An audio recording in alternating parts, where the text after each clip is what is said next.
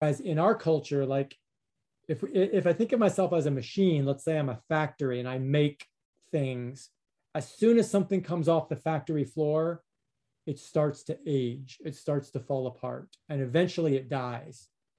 So if I'm a machine that produces cars, my cars last for five years, 10 years, 15 years, 20 years, and then they're trash.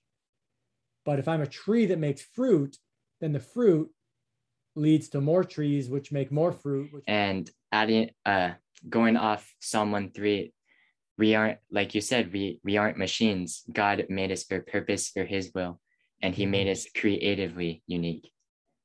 Well Not- said. We're not machines.